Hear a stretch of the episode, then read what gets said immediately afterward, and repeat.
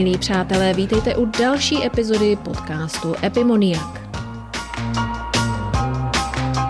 Jmenuji se Alena Cicáková a jak už teď víte, mluvím s výjimečnými nebo přinejmenším velmi neobyčejnými krajany, Čechy, Slováky nebo jejich potomky, kteří žijí či žili dlouhodobě v zahraničí. Jejich příběhy, postřehy, zkušenosti mohou inspirovat všechny ty, kteří se chystají zkusit život právě mimo rodný kraj.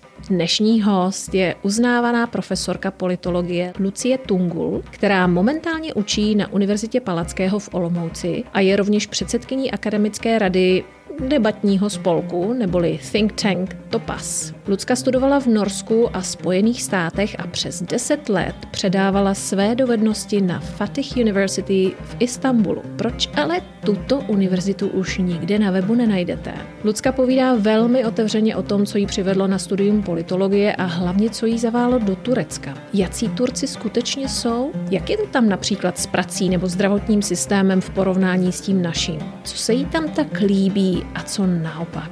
Jak moc aktivní jsou tam krajané a co si myslí, že bychom se od sebe mohli naučit? Osobně si myslím, že v mnohem vás toto povídání může překvapit. Ocením vaše postřehy a komentáře jako vždy na známých médiích, jako je Facebook, Twitter, LinkedIn a Instagram, a nebo by pošlete e-mail na alena.epimony.ac.com. A teď si užijte poslech.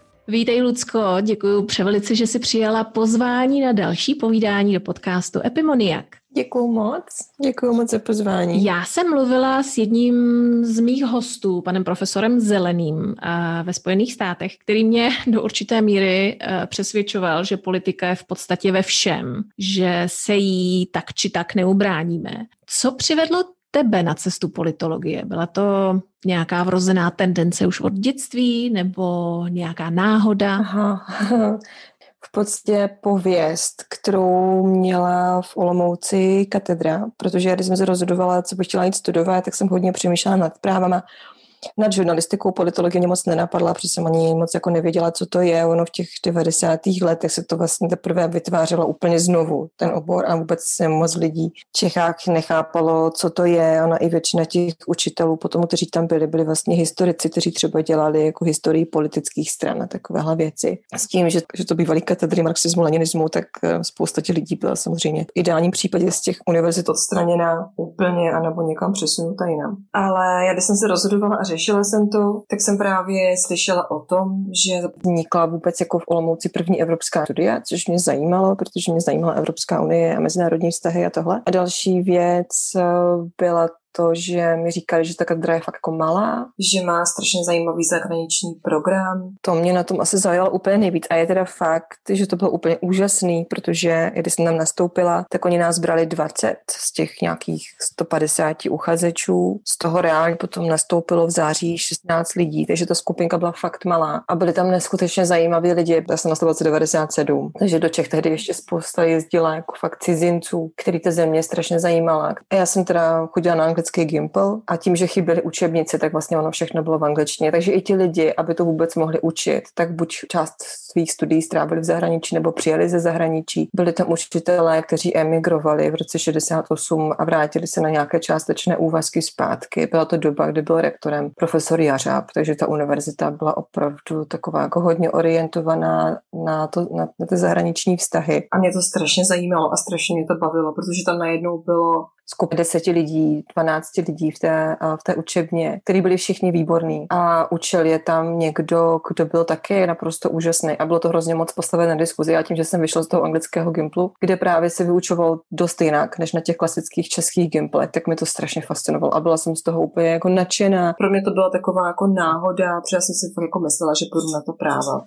My jsme přijeli do Prahy, já jsem měla na přijímačky a mě brácho omylem zavedl na, do jiné budovy, takže já jsem ty přijímačky nestihla. My jsme to zjistili ze nějakých, jako jsme v 8 a my jsme za 10-8 zjistili jsme v úplně jiné budově, než jsou pražský práva. Tak jsme běželi do té správné budovy. Pamatuju to zoufalství, jak se ho nenáviděla. A doběhli jsme tam a bylo 8-5 a oni nám prostě řekli, že prostě přijímačky začínají v 8 a že není možné přijít později a začít je později ani s tím, že potom prostě bude jakoby snížen počet bodů. Nic, jako budova místnost je zavřená, nejde to. Takže tam asi jako, ale mi to potom přišlo, že těch věcí bylo asi víc, že se ty věci děly tak, jak se děly, že něco se stalo. Tak nějak to prostě vyšlo, takže jsem zůstala v a další věc byla, když jsem viděla, jak se žije no, a já když jsem viděla, jak se žije na kolejích, což bylo u toho bráchy, byl na, on je o rok mladší než já a na výšce, na výšce byl o rok dřív než já, mně to přišlo jako úplně strašný. Já, já jsem byla úplně jako zděšená z toho, jak ty koleje vypadají. Já to nejsem žádná princezna, byla jsem zvyklá jako bydlet různě s našimi na různých ubytovnách. A mně to přišlo tak nechutný, špinavý a vůbec jako on byl na Bubenči a tam ty koleje jako prej nebyly v Praze nejhorší, ale patřily rozhodně k těm horším. Když jsem si představila, že bych takhle jako musela žít a sdílet ten prostor s někým, koho budu třeba jako nesnášet, oni tam byli čtyři a dva byli jako mimozní lidi, tam byl na ČVUT, tam těch lidí bylo víc. My jsme měli několik lidí z ČVUT. Ale to úplně strašně děsilo, tohleto. Takže jako já jsem, já jsem na ty práva do té Prahy fakt chtěla jít, ale pak jsem si říkala, že to asi jako všechno tak nějak v sobě zapadlo, abych nemusela. Určitě. Ty jsi v podstatě velmi dlouhou dobu žila v Turecku. A když teda uděláme takový uh, megaskok. V dnešní době kdokoliv slyší Turecko, tak má různé dojmy z toho, ale obecně si myslím, že to mají zažitý spíš jako převážně turistickou destinaci. Ale pro mě je to taková jako skutečně spletitá mozaika historicko-kulturních a geopolitických věmů, že ani já osobně bych ani nevěděla, jak, to, jak tuto zemi definovat. Co tebe přitahovalo do té země? Vůbec nic. Jako já jsem o ní nevěděla, já jsem o ní nevěděla vůbec, ale vůbec nic je to, i t, jako je to jeden z těch věcí, jedna z těch věcí, kterou dneska řeším, když se mě někdo jako právě zeptá, co si myslím o nějaké politice, nebo když třeba něco chtějí vidět jako do rádia, do televize. Tak já si vždycky vzpomenu, co jsem o té zemi věděla, když jsem tam jela. A snažím se to jako vysvětlit tak, aby to pochopil někdo, kdo o tom ví úplně přesně to, co jsem o tom věděla já. A to jsem byla jako politolog, který měl rád historii, jo, že to prostě ani jsem nebyla jako člověk, který ho by tohle vůbec nezajímalo. Já jsem teda nikdy tam nebyla na dovolené, já jsem byla jednou v životě na organizované dovolené, takže že ani moc jako nevím, jak ty dovolené vypadají, na to, že jak vypadají ty v tom Turecku. A nemám tady tuto možnost srovnání, že bych věděla, co ti lidi si třeba odvezou, když tam takhle jedou. Já jsem tam totiž odjela kvůli tomu, že tam byla konference a já jsem se tehdy, um, já jsem tehdy se rozcházela po takovým dlouhým vztahu a přemýšlela jsem, chtěla jsem jakoby vypadnout z Olomouce na chvíli, jako na nějaké konference, abych si trošku jako odpočinula. Přesně s tím člověkem byla dlouho, to město je malý, měli jsme spoustu společných známých, to se týkalo mm-hmm. mojí práce a tak. Tak jsem začala jezdit na konference, abych prostě vypadla z toho prostředí na chvilku. A zrovna úplně náhodou prostě dvě vycházely ve stejné době na Istanbul a mě to zajímalo, protože jsem se předtím těsně vrátila z konference v Dubaji a mě opravdu jako mě to přišlo, že tam mezi těma zeměma nemůže být moc velký rozdíl, ale já jsem ani jako o té Dubaji nevěděla vůbec nic, než jsem tam jela, já jsem tam prostě odjela, jsem si řekla, pouš, tam bude horko, jela jsem tam prostě s mini sukněma. Ale mi to prostě jako vůbec nepřišlo, že bych to měla nějak, jako nějak zvlášť řešit. A podle mě to i strašně ukazuje, jak se změnilo naše vnímání, jo, jak opravdu jako spousta Čechů v té době vůbec žádný islám a vůbec nějaký muslimský země neřešili vůbec.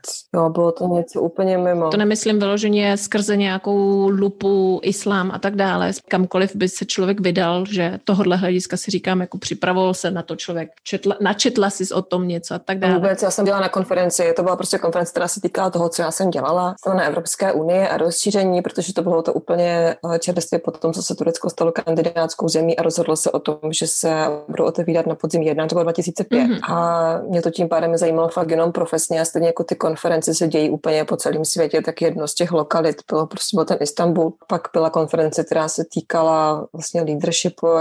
Já jsem měla tehdy kolegyni, která toho se, tím se hodně zabývala a ona nemohla jet, tak se, se zeptala, jestli bych nemohla jet místo ní a zase to prostě úplně z hodou okolností bylo ve stejném místě. Takže já jsem tam vlastně jela dva měsíce po sobě a to je právě to, já když jsem tam přijela, tak ta země už prostě vypadala trošičku jinak než uh, třeba 8 let předtím. Takže já, když jsem tam přijela, tak už byl vlastně v čele, už byl premiérem Erdogan, už uh, tou vládní stranou byla AKP.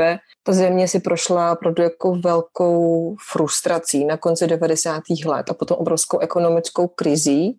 Já jsem tam ještě nebyla, takže já už jsem v podstatě viděla důsledky těch reform, které ta strana zavedla, které on zavedl, které právě vedly k tomu extrémnímu otevření země vůči západu, ekonomickému otevření, reformám, privatizace, liberalizace, které výrazně zefektivnily vůbec jako chod celé té turecké ekonomiky. Takže já jsem to nemohla úplně srovnat a pro mě ta země byla tím, čím byla, když jsem tam vlastně prvně přijela a teprve až potom jsem začala jako hodně o té zemi řešit, protože já Já jsem tam potkala spoustu lidí, se kterými jsem se udržela velmi v kontaktu. Vlastně to byla taky úplně náhoda, že tomu tak bylo. Protože většinou ty konference nevedou k tomu, že by to bylo prostě až tak jakoby uh, užitečné z toho sociálního úhlu pohledu. A byli to právě lidé, kteří tam studovali na jedné z těch nejprestižnějších škol, která to organizovala. Zároveň ale tam byli lidi, kteří měli uh, tátu komunistického poslance, měli rodinu z jeho východu, kurdskou rodinu.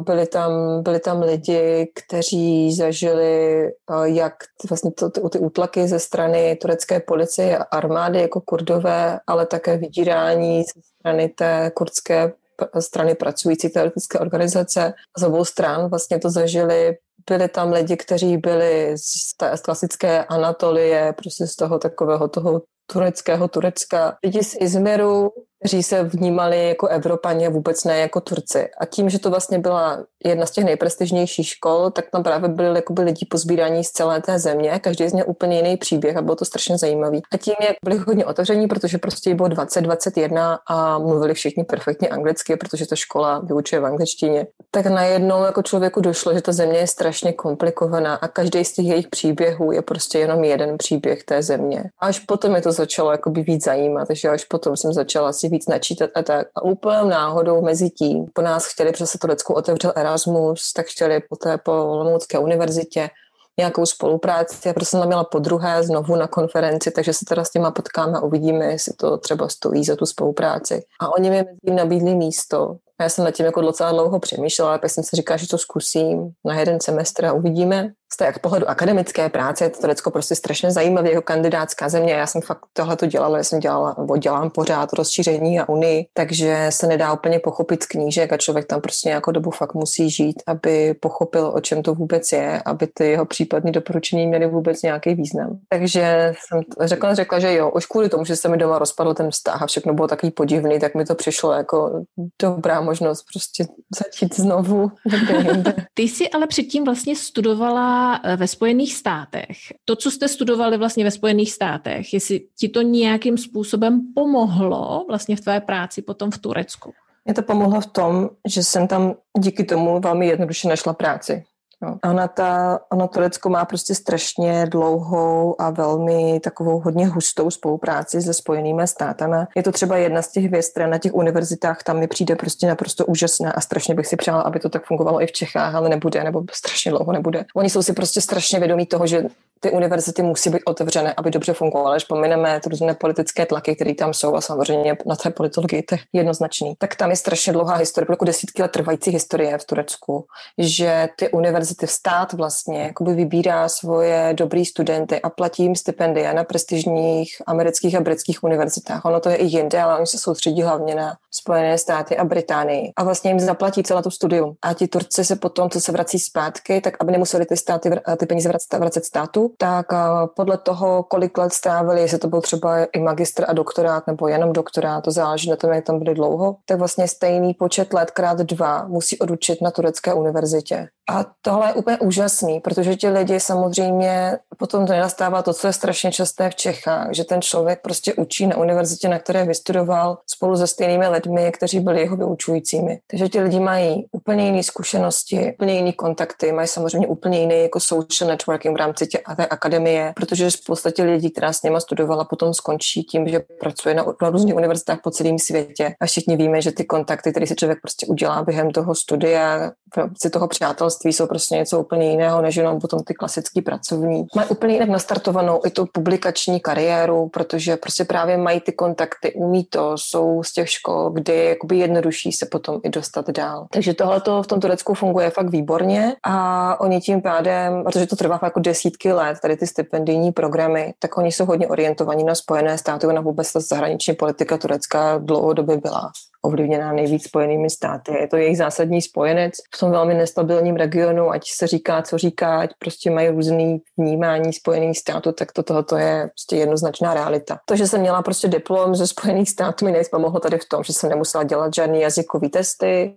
a že nikdo neko nemusel řešit, jestli jsem nebo nejsem kvalifikovaná, protože Turci vnímají střední Evropu, včetně České republiky, jako naprosto zaostalé země. A oni úplně jako nedokážou pobrat, jak je to možné, že tyhle země se staly členské členskými zeměmi Evropské unie mnohem dřív než Turecko, protože oni je fakt vnímají jako země, které jsou prostě chudé, kde nic nefunguje. Nejvíc to mají spojené tím, že mají tu hranici s Bulharskem, tak oni to všechno jakoby vnímají prostě, že to je všechno jako Bulharsko, kam si jeli do Sofie na nějaký výlet v 90. letech. Oni mají strašně jako pocit méněcenosti a to si léčí potom takovým tím komplexem povýšenosti vůči těm zemím. No to je občas vidět, i když člověk se dívá to, na ty... To je docela hodně rozšířené vůbec po celém no, světě. No, je to taková klasika, no to je vidět i na těch diskuzních forech, jako to jsou ty turecké komunity třeba v Praze, jako jak třeba řešejí českou zdravotní péči, jo. A oni mají své no důvody, prostě pověc, no to, spokojení, to... ale ono tak fakt Aha. funguje dost jinak, musím říct, že líp. Ale jako oni to prostě jako popisují, tak je to dáno takovým tam, když teda, jako, když už teda tady musíme být, jo, v takovéhle zemi. A to pořád srovnávají s tím Německem, no, jo. To je že kdyby byli v Německu, tak by to bylo úplně jinak. A no, když teda mm-hmm. musí být mhm. tady, tak to musí nějak vydržet, ale má to svoje jako dobrý, třeba i tady jako hezká příroda. jo, je.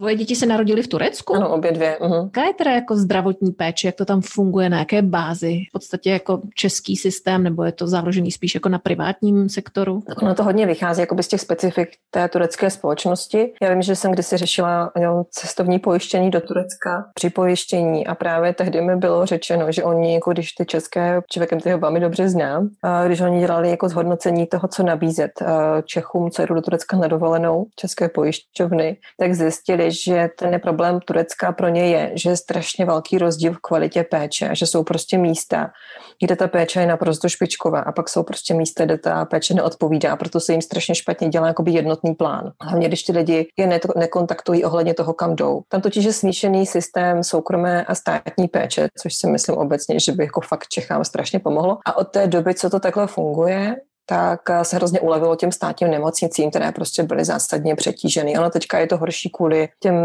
tisícům srdských uprchlíků, kteří mají právo na tu státní péči, zdravotní péči zdarma, které zase to samozřejmě zasáhlo ty státní nemocnice, protože je to opravdu jako vysiluje a logicky věci jako koronavirus tomu taky nepomáhají, ale obecně to prostě funguje tak, že tam je ten dvojitý systém té státní, na kterou mají nárok všichni dokonce strašnou spoustu až nedávno vůbec jako nebyla povinnost, existovala ta povinnost uh, pojištění povinného, ale spousta lidí to vůbec neplatila, vůbec nic se nedělo. Uh, funguje to zároveň tak, že jakmile je jeden člen té rodiny pojištěn, tak jsou prostě pojištěni všichni, když nepracují, což je právě vychází z toho, že velká část těch tureckých žen zůstává doma po tom, co mají děti, takže vlastně nejenom ty děti, ale i ty ženy jsou pojištěné, pokud ten manžel je pojištěný a pracuje. Uh, takže to z toho jde automaticky, ale potom právě ten celý systém připojištění, tedy si buď buď může každý zaplatit sám, anebo což je častější, že ti zaměstnavatelé to vlastně platí sami. Takže třeba banka, ve které pracoval můj muž, nabízela každý rok eh, při pojištění, tam, různé, tam jsou různé plány, podle toho, která to je pojišťovna a to potom umožňuje vlastně zdarma péči obrovské síti nemocnic, to potom podle toho pojištění, která to je, takže člověk si zjistí, do které nemocnice může jít, aby to měla buď zadarmo, anebo aby tam ten poplatek byl prostě nižší. Vztahuje se to zase, pokud nepracuje, tak i na toho partnera ať je to žena nebo muž, a zároveň se to prostě vztahuje na ty děti automaticky. Takže ono se to strhává z toho platu, ale ten právě ten systém je strašně efektivní v tom, že tam se prostě na nic nečeká. Že já, když jsem ano, přišla do nemocnice a chtěla se nechat si udělat uh, ultrazvuk uh, krku anebo CT hlavy, tak prostě do, do jednoho dne to všechno bylo. Protože tam je ten tím, že tam existuje tady ten systém toho připojištění, jak je to prostě, jak je to propojené mezi sebou, tak se tam objevila celá řada těch soukromých nemocnic a oni taky nabízejí péči levnější než třeba v některých těch arabských zemích anebo než ve Spojených státech, takže tam také spousta lidí jezdí za léčbou. Já vím, že tam jezdí za léčbou rakoviny i třeba Češi.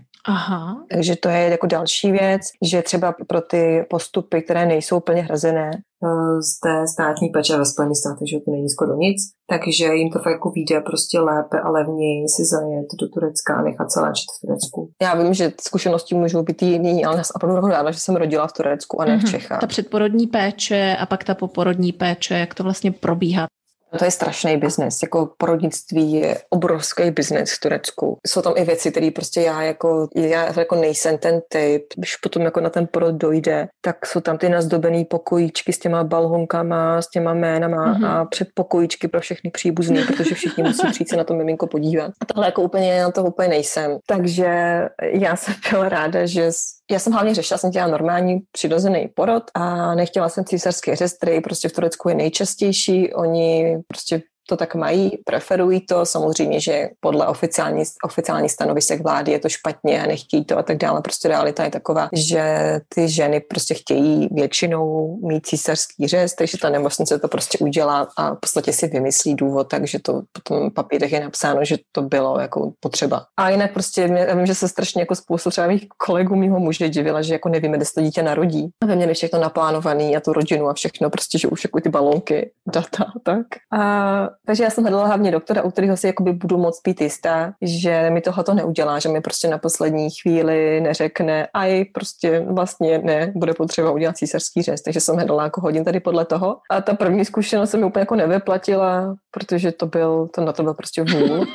Já jsem poslechla svoji kamelku, která mi říkala, že je strašně fajn a vůbec jsem jako neposlouchala ten vnitřní hlas, který při několika prohlídkách mi říkal, že s tímhle doktorem fakt rodit nechce. A pak jsem si říkala, že už se mi jako nechce hledat někdo jiný, že už se jako vymýšlím a že jsem prostě přecitlivěla, nebyla, bylo to fakt jako vůl. Takže u té druhé zkušenosti jsem si dala jako větší pozor na to, jak se budu cítit uh, s tím doktorem ale jsme se hodně stěhovali, takže tam byl problém taky v tom, že já jsem jakoby neměla ani v jednom, u jednoho těhotenství celou dobu stejného doktora. A tam to tak funguje, že opravdu jako člověk rodí u toho, koho celou tu dobu má což strašně potom posiluje tu komunikaci mezi tou ženou a tím, a, a, tím, a tím doktorem. Já mám teda obě děti z umělého oplodnění, že tam byl ještě jakoby takový ten stres, který s tím byl a stálo to samozřejmě strašně moc peněz, protože tam, tam jako ta péče nehradí nic, ani jeden ultrazvuk prostě v rámci těch vyšetření. Tím, že jsme chodili do těch soukromých nemocnic a tím já dokážu tak říct, jak to funguje v těch státních, tak tam byla strašně důležitá ta komunikace, jako každý ten doktor, i ten, který nakonec mi jako vůbec neset, ale každý z nich se mnou co dobu mluvil o tom, co dělá, proč to dělá, co budeme dělat příště,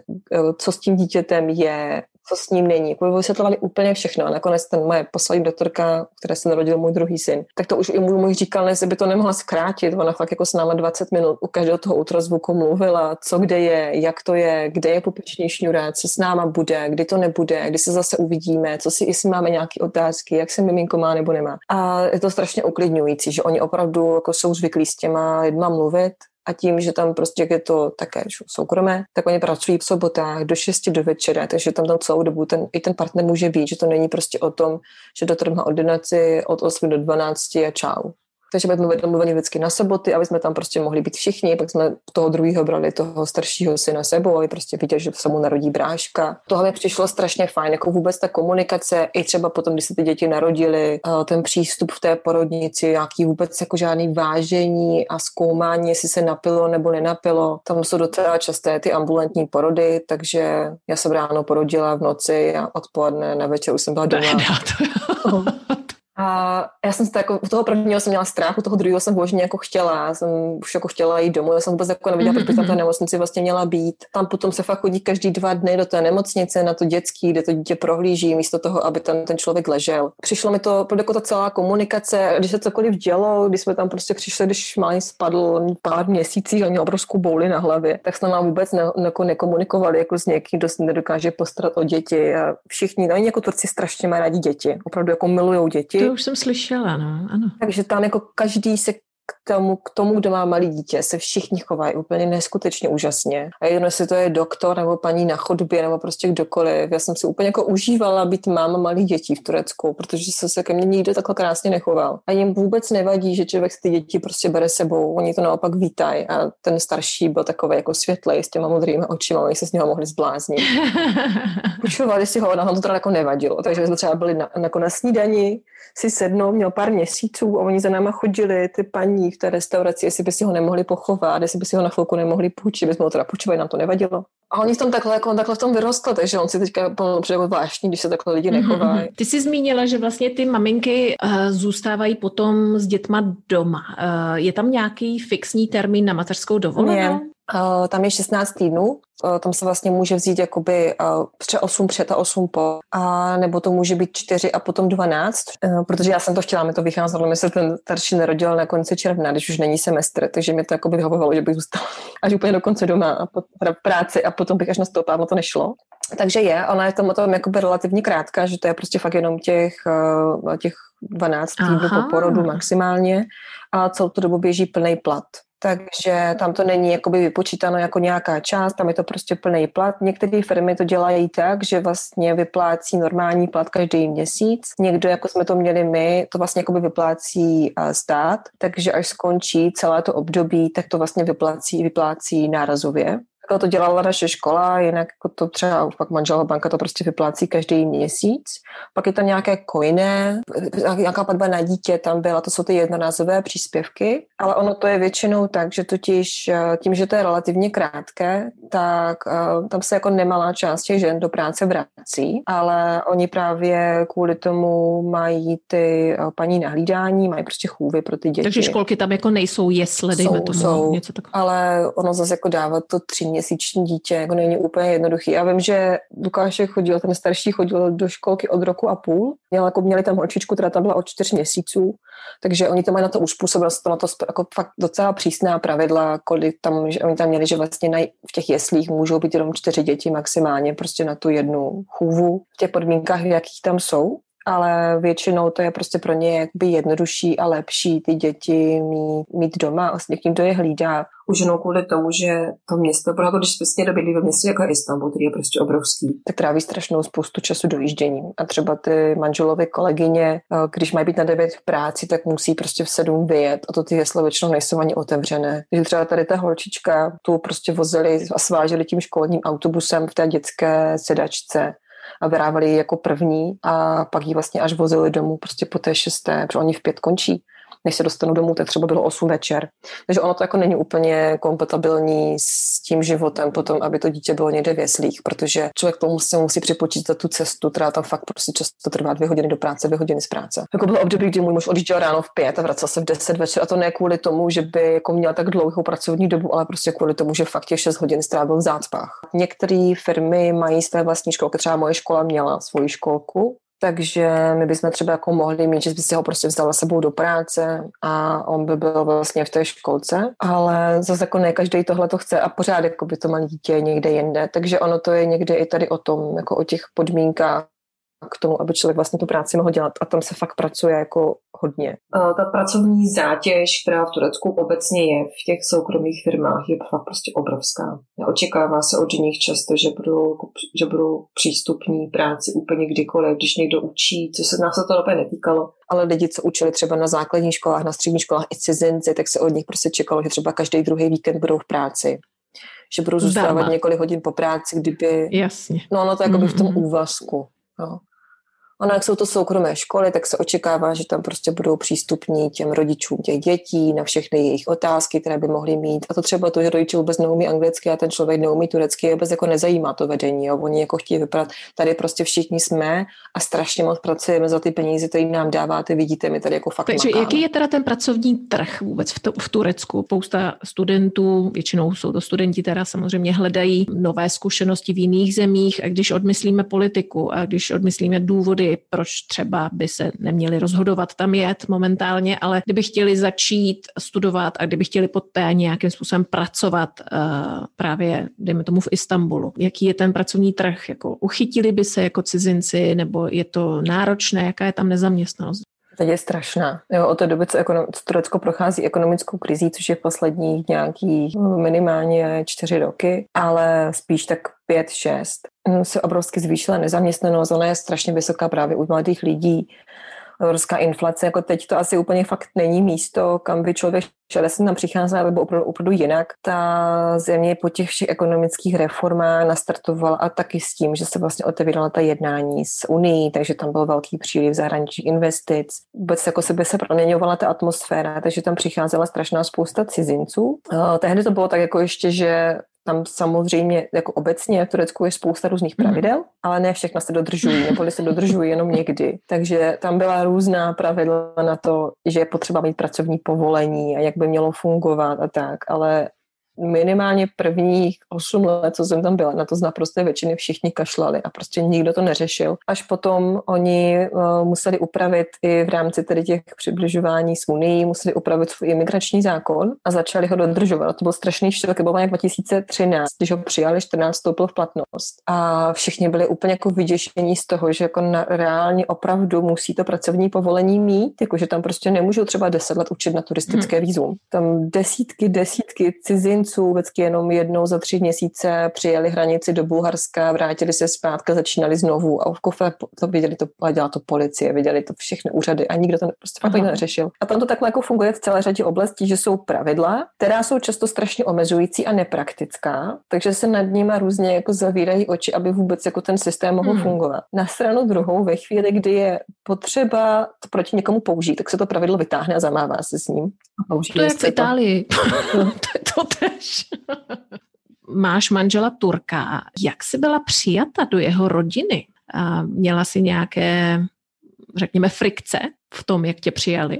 Ona rodina mého muže je taková trochu zvláštní, takže v tomhle tom ohledu ne, ale jako já, já si jsem naprosto vědomá toho, že oni jsou naprosto jako nestandardní rodina. Mm-hmm. To takhle jako, jako ve naprosté většině těch domácností fungovat nebude, ale jo, Monika zaprvé stráky, oni byli vlastně v rámci té výměny obyvatel po první světové válce, když Turecko vznikalo a Řecko, tak vlastně tam byly ty nucené výměny uh, muslimů za, uh, za ortodoxní a bylo úplně jedno, jaká je jejich etnikum, tam se řešilo to náboženství, takže to, že oni byli muslimové, stačilo k tomu, aby je prostě Řecko definovalo jako Turky a vlastně poslali do mm-hmm. Turecka. Takže její rodiče nikdy v Turecku nežili a bylo to, to jako taková, taková ta zvláštní situace, kde se najednou ocitnete vlastně v nějaké zemi, která vůbec jako vaší zemi nebylo, nebyla, oni prostě byli z Řecka. Ta, tady ta část, ta, ta, ta, ta východní tráky, kde spousta těchto lidí žije, protože to bylo nejblíž tomu Řecku, tak ona je taková trošičku jiná od zbytku toho Turecka, oni ti lidi vypadají trošku jinak, ale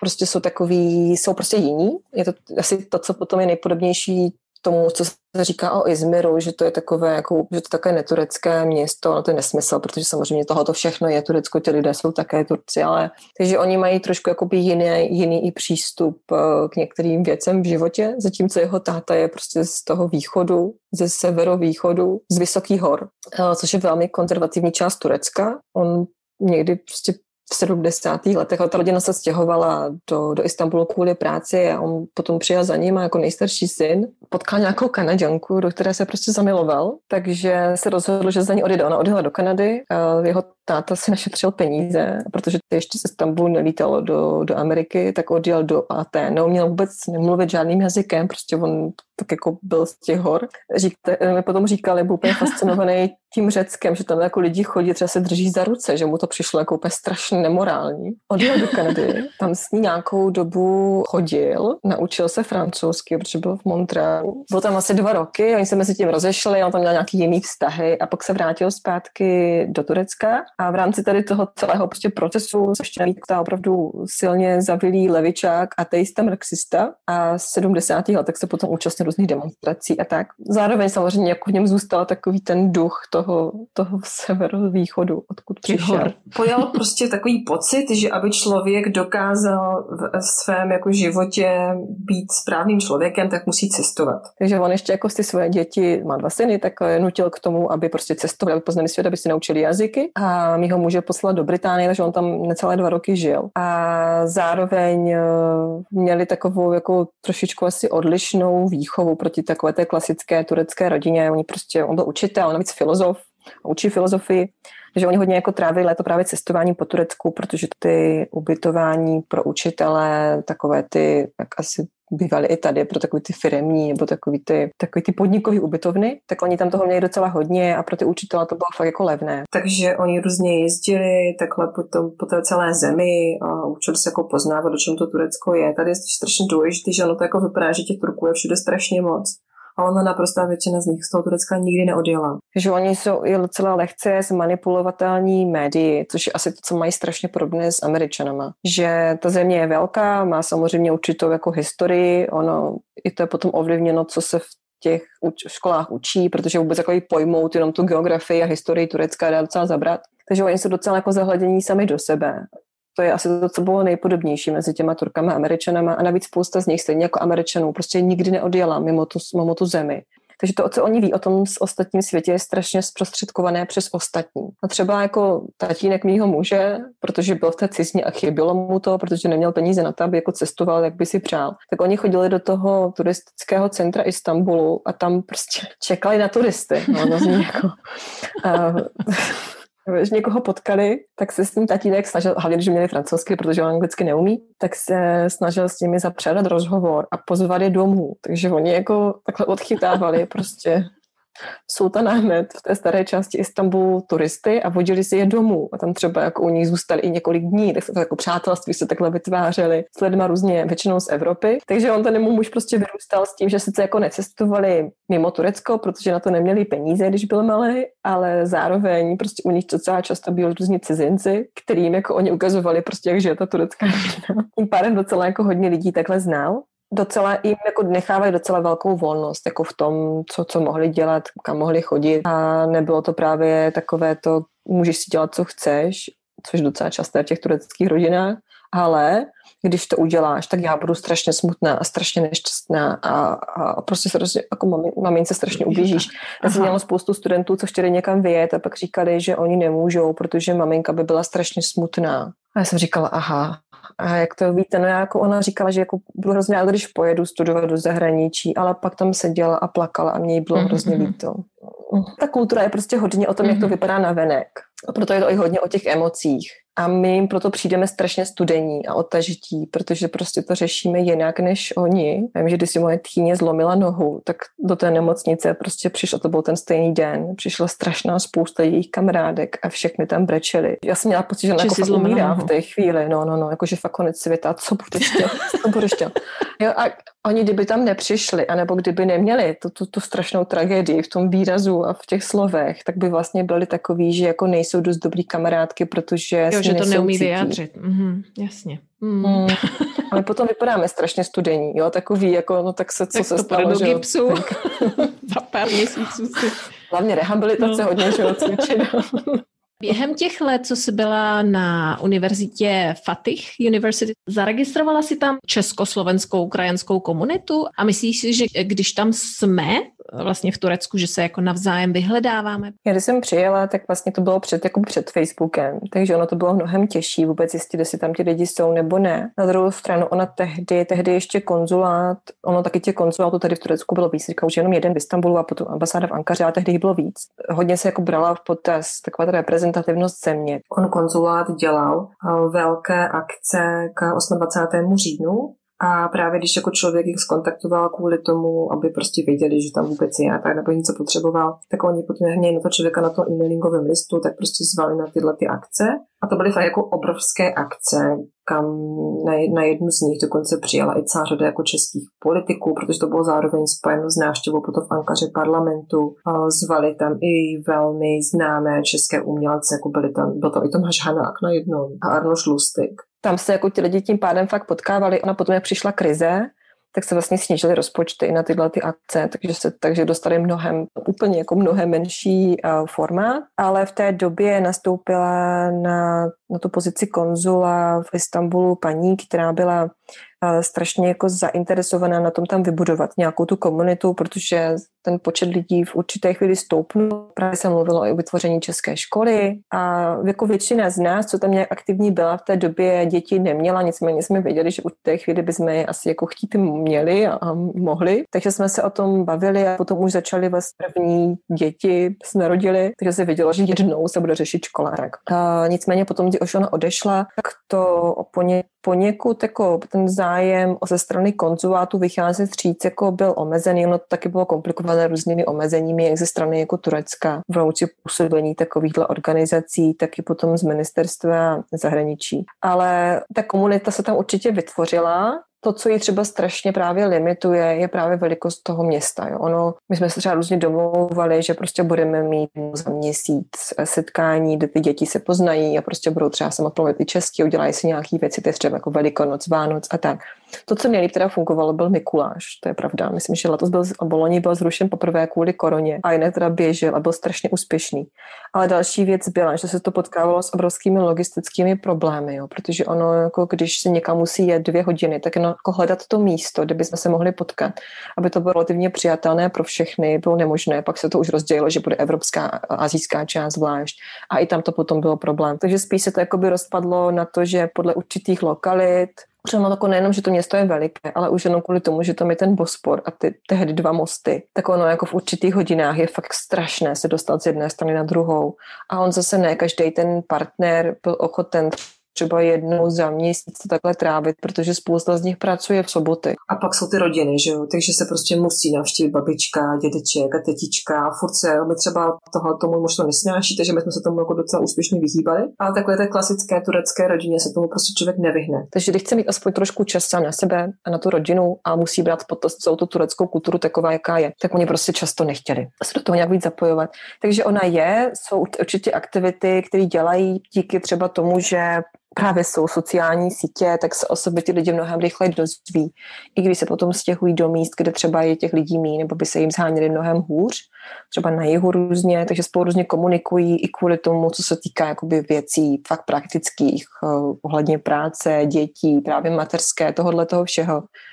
Ale ta možnost jakoby fungovat víc fyzicky, kon konzulát, teďka se nejsem úplně jistá, jak to bylo loni, ale dělal třeba dětský den, což bylo jako fajn, že se prostě všichni potkali a on taky ten konzul tam je malý takže se tam ne všichni vlezou, ale jako byly prostě snahy, aby se ti lidi trošičku poznali, aby něco spolu mohli, mohli dělat. Ale je to prostě strašně ta naráž. My jsme měli, jsme měli i ten krajanský spolek a byla spousta různých nápadů, co udělat, ale když na to potom přišlo, tak se spousta lidí vymluvila, že vlastně nemůže a nechce a nemá čas a tak, tak ono to tak jako odradí. Ty sama si teda pracovala víceméně 10 let na té univerzitě. Proveď mi jenom tak nějak v krátkosti, a proč si teda musela odejít? Jsem byla prostě daná na seznam lidí, kteří nedostanou pracovní povolení. Takže jako všichni moji kolegové z univerzity, takže my jsme čekali, co se bude dít. Mě ta škola těsně předtím, než se mi narodil první syn, oni mi zrušili pracovní smlouvu, což bylo nelegální, oni jako nemohli, nicméně to, to zkusili. Oni taky jako často počítají prostě s tím, což teda jako to je případ celé řady zahraničních firm, nebo firm, kde pracuje hodně cizinců, oni jako doufají, že ten člověk se s nima nebude soudit a pro ně je prostě jednodušší, když to náhodou někdo se s nima soudit bude, tak mu ty peníze vyplatit, než jakoby reálně řešit každého toho člověka. Takže oni to vyzkoušeli na víc lidí, ale mě to tedy strašně naštvalo, protože jsem tam byla hrozně dlouho a měla jsem fakt měsíc do porodu. Měla jsem jako potřebu, že se s nimi musím jako nějak srovnat, aby to nějak zkousla.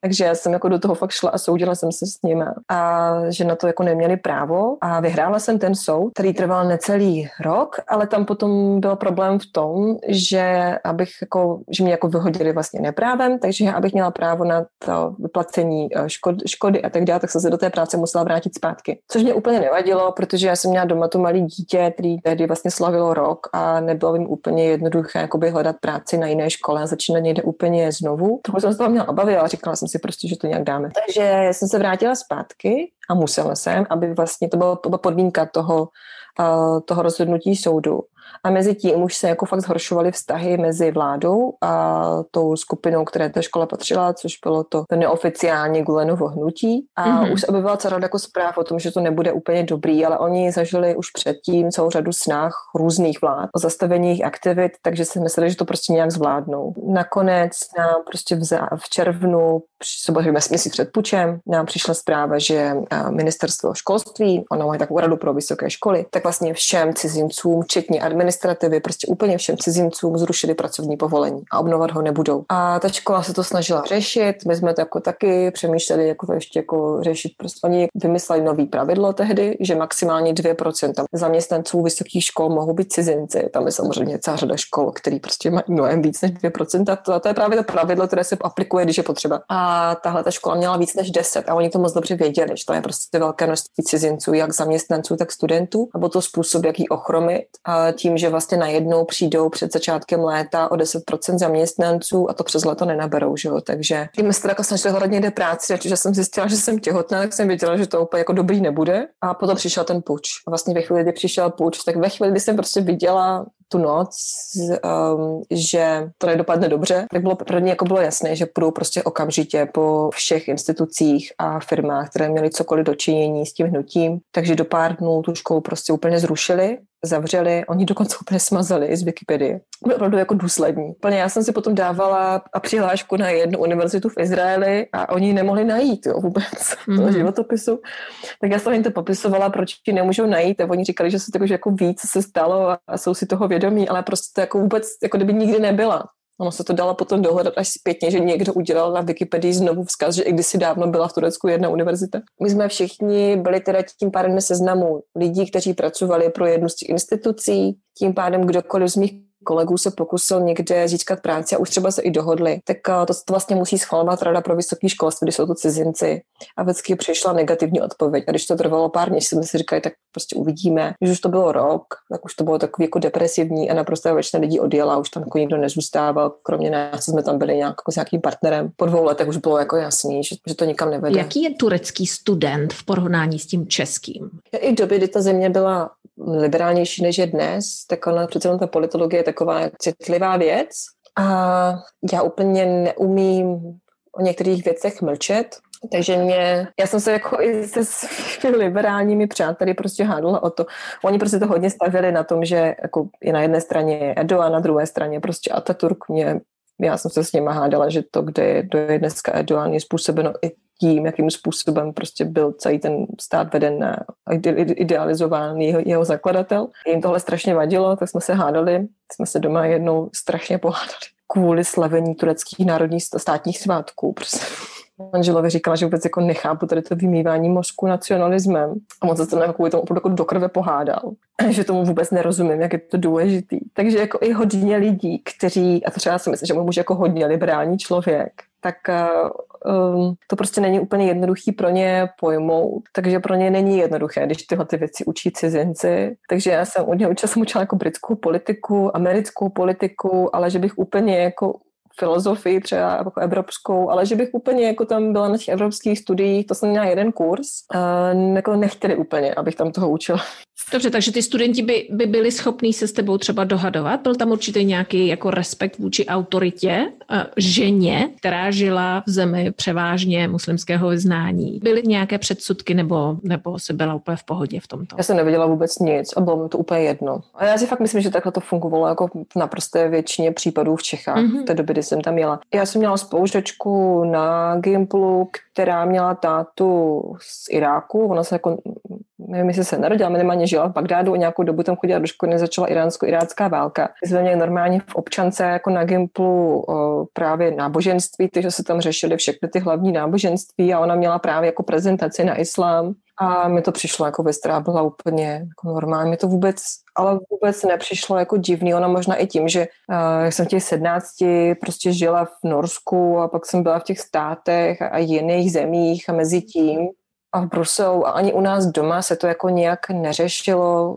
tak uh, spíš se jako vždycky řešilo o tom, jestli ten, jaký ten člověk reálně ne, je a ne, jestli je takový nebo makový. Tak mi to jako vůbec prostě nedocházelo. Já jsem tam fakt prostě přijela s tím, že jsem to brala jako fakt, který mi byl ale úplně jedno. Musím říct, že jako na to, že ta škola prostě jako třeba v rámci i Turecka měla pověst, protože tam to rozdělení na samozřejmě jakoby On se se říká rada islamisty, protože on ten turecký islam je jako hodně odlišný od toho arabského, ale minimálně prostě lidi, kteří jako hodně ze své identity, své identity čerpají z islámu a potom těmi zavilými sekularisty, tak ten rozdíl mezi nimi, ta, ta propast je prostě obrovská. A mi to obojí dvoje přišlo strašně nespravedlivý. Mně prostě přišlo jakoby hrozně špatný, že ty holky, které chtějí mít na hlavě šátek, nemají povoleno chodit do školy ve, ve zemi, kde prostě oficiálně 95% lidí jako muslimů já jsem to prostě, jako, já jsem jako liberál, takže pro mě to přišlo, mě to přišlo všechno vlastně strašně špatně. Takže to je strašně málo postavený z obou stran na toleranci a proto jakoby jsem se dostávala do střetu vlastně s oběma stranama, protože jsem se snažila jim vysvětlit, že takhle jako nefunguje demokracie, že někomu něco zakážeme. A ono to potom bylo i hodně vidět jako na těch studentech, protože ta naše škola byla vlastně jakoby tím, že patřila k tomu,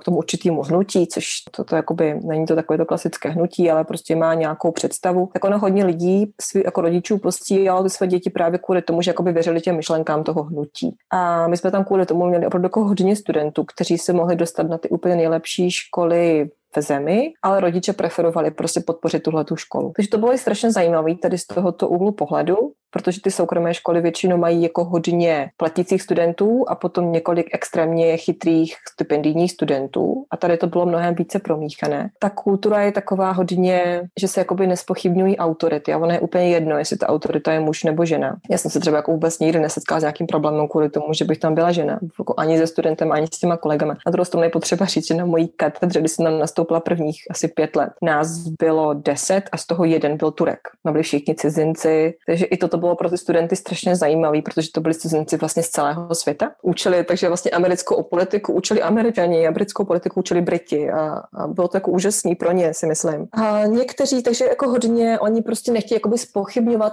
otevřeně autoritu toho druhého, ale oni to nedělají ani vůči sobě. Takže třeba ty diskuze jsou strašně komplikované. My jsme třeba hádali na politické ekonomii Ford v Olomouci a v době, kdy se řešila jako Světová obchodní organizace a Mezinárodní měnový fond a globalizace. A oni tohle nedělají, protože oni mají pocit, že když se jako třeba spochybní veřejně názor svého kamaráda, tak vlastně podrývají autoritu toho člověka. Takže oni se jako nechtějí otevřeně dohadovat před někým. A to stejné potom platí často i pro toho vyučujícího. Oni prostě jako nechtějí se otevřeně postavit tomu člověku. Jsem třeba hodně času trávila na, na Bosforské univerzitě a tam byly i ty kluby studentský rozdělený podle ideologií, aby se ty lidi moc jako nepotkávali. A hodně věcí spolu neřeší, když ví, že třeba jako volí jinou stranu nebo mají prostě úplně jinou představu a, a opět se třeba kvůli tomu nebaví, aby se nehádali. Jo, a to právě hodně platí vůči tomu, kdo je jakoby v pozici té autority, jo, takže oni prostě se jako nebudou prostě hádat. Jo. Třeba mýmu tchánovi vadí, nejvíc to, že se s ním hádám. Jo, nejde úplně jakoby o to, že třeba nemám pravdu.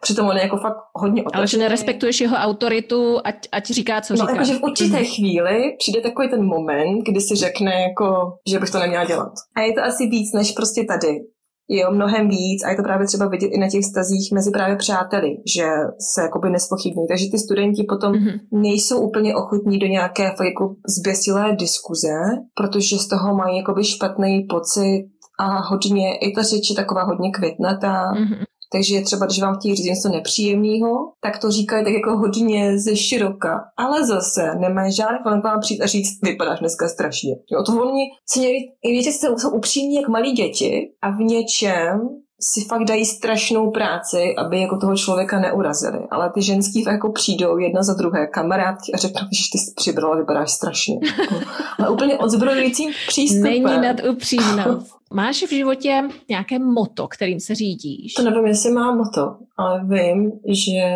mám asi tak jako dvě věci. Když potřebuji něčem udělat rozhodnutí, tak si vždycky jako první řeknu, jestli by mě jednou třeba mrzelo, že jsem to neskusila. Spoustu věcí, i když se mi do nich jako vůbec nechce, tak eh, si potom řeknu, že bych hrozně nerada jednou seděla a říkala si, co by kdyby. Takže to je určitě jedna věc. A potom druhá, když jako fakt nevím, co mám dělat, tak eh, si říkám, že něco se prostě stane, že vždycky mi to tak, že, mi, že se něco stane, co mi řekne, jako kterým směrem se vydat. Že když jsem právě jako řešila to, jestli do toho Turecka odejít nebo neodejít, jestli potom se vrátit zpátky do Čech nebo ne. Já jsem v 2010 se měla vlastně vrátit zpátky, jsem měla už domluvenou práci v Čechách, pak se to nestalo. A vždycky jako v takových těch chvíli, kdy jsem si vůbec nebyla jistá, co je vlastně to správné rozhodnutí, tak se prostě něco stalo, co mě potom popostrčilo tím svěrem, který samozřejmě já nevím, jestli to byl ten správný, nicméně mi to pomohlo v tom rozhodnutí. Takže někdy je prostě lepší nechat věci, aby si vlastně cestu vám ukázali sami, než eh, za každou cenu si tu cestu jako snažit vy, vykopat z ničeho. Ale asi jako nejvíc mám právě vždycky strach z toho, že bych něco neskusila. Mm-hmm. Dobře, dobře. Co si myslíš, že se můžeme od Turků naučit a oni od nás? Pokliž by chtěli samozřejmě. já si myslím, že jako co já na nich mám opravdu jako ráda a co si myslím, že eh, by s Čechům strašně pomohlo, byla jako fakt ta mnohem větší jako otevřenost a důvěra. Tam je spousta věcí, kteří oni jako vůbec prostě nechápou, proč my třeba na všechno potřebujeme nějakou smlouvu a papír. Tam prostě strašná spousta věcí fakt funguje jako na dohodě. Ono to je samozřejmě komplikované z toho našeho úhlu pohledu, protože všude vidíme za každým rohem, že toho někdo zneužije, využije a tak. Takže oni opravdu jako fungují mnohem více na takové jako otevřenosti mm. a vzájemné pomoci. Takže tam, když někdo potřebuje pomoc, tak se mu prostě nestane, že by mu nikdo nepomohl. Je to i úplně obyčejný věci, jako já když jsem žila v centru Istanbulu, v tom prostě 18 milionovém městě, v centru, kde je samý klub a diskotéka a fakt ti lidi se prostě mezi sebou neznají, tak tam přece jenom jako na rohu byl obchod, jsem kupovala každý den chleba a nějaký prostě věci a když jsem potom šla třeba večer domů a oni měli pocit, že se necítím jako dobře, tak vyšli ven a zeptali se, někdo neotravuje. Že oni se jako fakt všímají toho svého okolí a řeší to okolí. Když eh, ženské autobuse šáhne chlap na zadek, tak ona začne prostě řvát. Jo, a nedělá takový to, já tady nejsem, hlavně nedělají scény. Že oni se opravdu ozvou. A to je třeba i potom problém toho, jak vnímají nás, že prostě, když se ten člověk neozve, tak oni mají pocit, že mu to jako nevadí. A ne, že se neozývá kvůli tomu, že ho prostě vysvětlili jako dítěti, že nemá dělat žádné scény. Takže oni se opravdu umí ozvat. Ono to je vidět potom i třeba při těch politických protestech, že prostě oni navzdory tomu, čemu čelí, jakýmu nebezpečí, třeba v tom, že můžou skončit ve vězení nebo se jim může stát spousta hodiny z práce, tak jako fakt tisíce z nich jako jdou a řeknou, co si myslí. Jako jsou mnohem víc jako děti. Oni opravdu, jako, což je strašně příjemný, často ospo, ospobozující, že oni si umí udělat prostě radost, umí si zatančit, protože se jim chce, umí si zaspívat, protože se jim chce. Neřeší pořád, co si o tom, kdo vedle bude myslet. To řeší hodně, ale ne tady v těchto těch věcech. Oni to řeší jakoby v tom, co si budou lidi myslet o jejich rodině, o jejich práci a tak dál. A, takže to si myslím, že určitě by bylo fajn. A co si myslíš, že by se teda mohli naučit oni od nás? Já si myslím, že by bylo strašně fajn, kdyby se naučili žít jako víc venku, aby eh, prostě trávili mnohem méně času jako doma a, a řešením toho, jak kolik stála jejich televize a kolik stálo jejich auto, ale dostat se opravdu jako víc, eh, víc do přírody. Ono to je dáno tou migrací do těch měst a, a tím, jak to tam prostě funguje. Určitě by bylo strašně fajn, kdyby dělali prostě víc sportu, aby ty děti trošku víc jako nechali prostě otrkat. Dobře, máš nějakou specifickou knihu, která tě v životě nějakým způsobem ovlivnila, nebo třeba nějakou knihu, kterou by si mohla doporučit, aby lidé pochopili více turecký svět? Já mám, jenom, já mám jednu knižku, kterou s tím vůbec nesouvisí, ale teda souvisí že jsem četla v Turecku v autobuse, když stavili nový stadion pro fotbalový tým Bešiktaš a já jsem Bešiktaš bydlela, tak jsme trávili v hodiny a hodiny v zácpě, jsme objížděli tu, tu výstavbu. A já jsem během toho četla mistra a marketku. Já tu knižku úplně miluju. A vždycky si vzpomenu, jak jsem tam seděla v tom deště, jak ten autobus, jak nás potom vyhazoval ven a říká, že to nemá smysl, to radši dojdem. Já jsem tam šlapala s tou mokrou knížkou a úplně jsem nenáviděla, že bydlím tam, kde bydlím, tady kvůli tomu. Já si myslím, že jako tu zemi nejde úplně pochopit tím, že člověk se prostě jako podívá na, přečte si nějakou knížku, ale určitě jako několik filmů, který mám o Turecku ráda a který dokáží něco o té zemi říct. Vy jsi měla možnost si vybrat mezi získáním miliardy dolarů, které by ti pomohly k vyřešení nějakého světového problému, a nebo pomocí jedné miliardě lidí, dejme tomu vysláním jedné hlubší myšlenky, která by pomohla změnit ten jejich svět, nějaký jejich specifický problém. Pro co by si se rozhodla a pro? Já bych si asi úplně strašně, strašně nejvíc ze všeho přála, aby se lidi naučili. A to by, kdyby to tady jedna miliarda, tak bychom asi všichni byli na to mnohem líp, prostě toleranci k jiným lidem. Já, člověk vidí na každé zemi na svým sousedu, na svým partnerovi strašnou spoustu chyb a rád jim je předhazuje a ty svoje nevidí. Ať jsou to prostě země, které ukazují na to, co ta druhá země dělá špatně a ke komu se nechová hezky, ale ty sami vlastní jako nejsou schopní. Ať je to pochopení vlastní historie, kdy poukazujeme zase na to, co všichni nám udělali a nevidíme, co jsme my udělali jiným. A nebo prostě už jenom úplně takový to úplně obyčejná tolerance k rozhodnutí toho, že někdo si to prostě chce dělat trošičku jinak a chce žít trošičku jinak a chce se oblíkat trochu jinak a, a chce děti vychovávat trochu jinak a chce studovat něco jiného, než jsme si my přáli. Tak tady ta schopnost tolerovat rozhodnutí jiných a to, jaký jsou, si myslím, že by se nám všem žilo o tolik líp, kdyby jsme tohle dokázali. Já myslím, že to nemohla říct lépe. Lucko, děkuji ti strašně moc za to, že jsi si našla čas v této skvělé koronavirové době a sdílíš s námi svůj příběh a ať se ti daří i nadále. Děkuji moc, já jsem moc ráda, že jsem, že jsem mohla něco říct, takže moc děkuji. Napište mi, co jste si z toho povídání odnesli. Dozvěděli jste se něco nového? Bylo to užitečné? O tom mi v podstatě jde nejvíc. Co by vás na Turecku či jiné zemi zajímalo ještě dále? Pište, pište. A pak, když se vám rozhovory líbí, sdílejte a napište vaše recenze na stránky českých podcastů nebo Audiolibrix, ale také především na stránce Podchaser. Všechny odkazy uvidíte u podcastu že má jednu z největších středních škol v Bogotě a že tam učí francouzštinu, že jako jenom dívčí, že jim umřela děvčiška, která dávala francouzštinu a že ona řekla, že já jsem ta nejlepší. Z herečky na jeptišku teda. ano, rovno. Tato žena převálcuje svým temperamentem z Kolumbie naprosto všechny. Možná i bratra, herce a moderátora, který má v Česku slavnou televizní show. Proč je tato žena v Kolumbii a proč dostala gratis agit za propagování své země v zahraničí? Nemůžete propásnout další epizodu. Těším se na vás příště.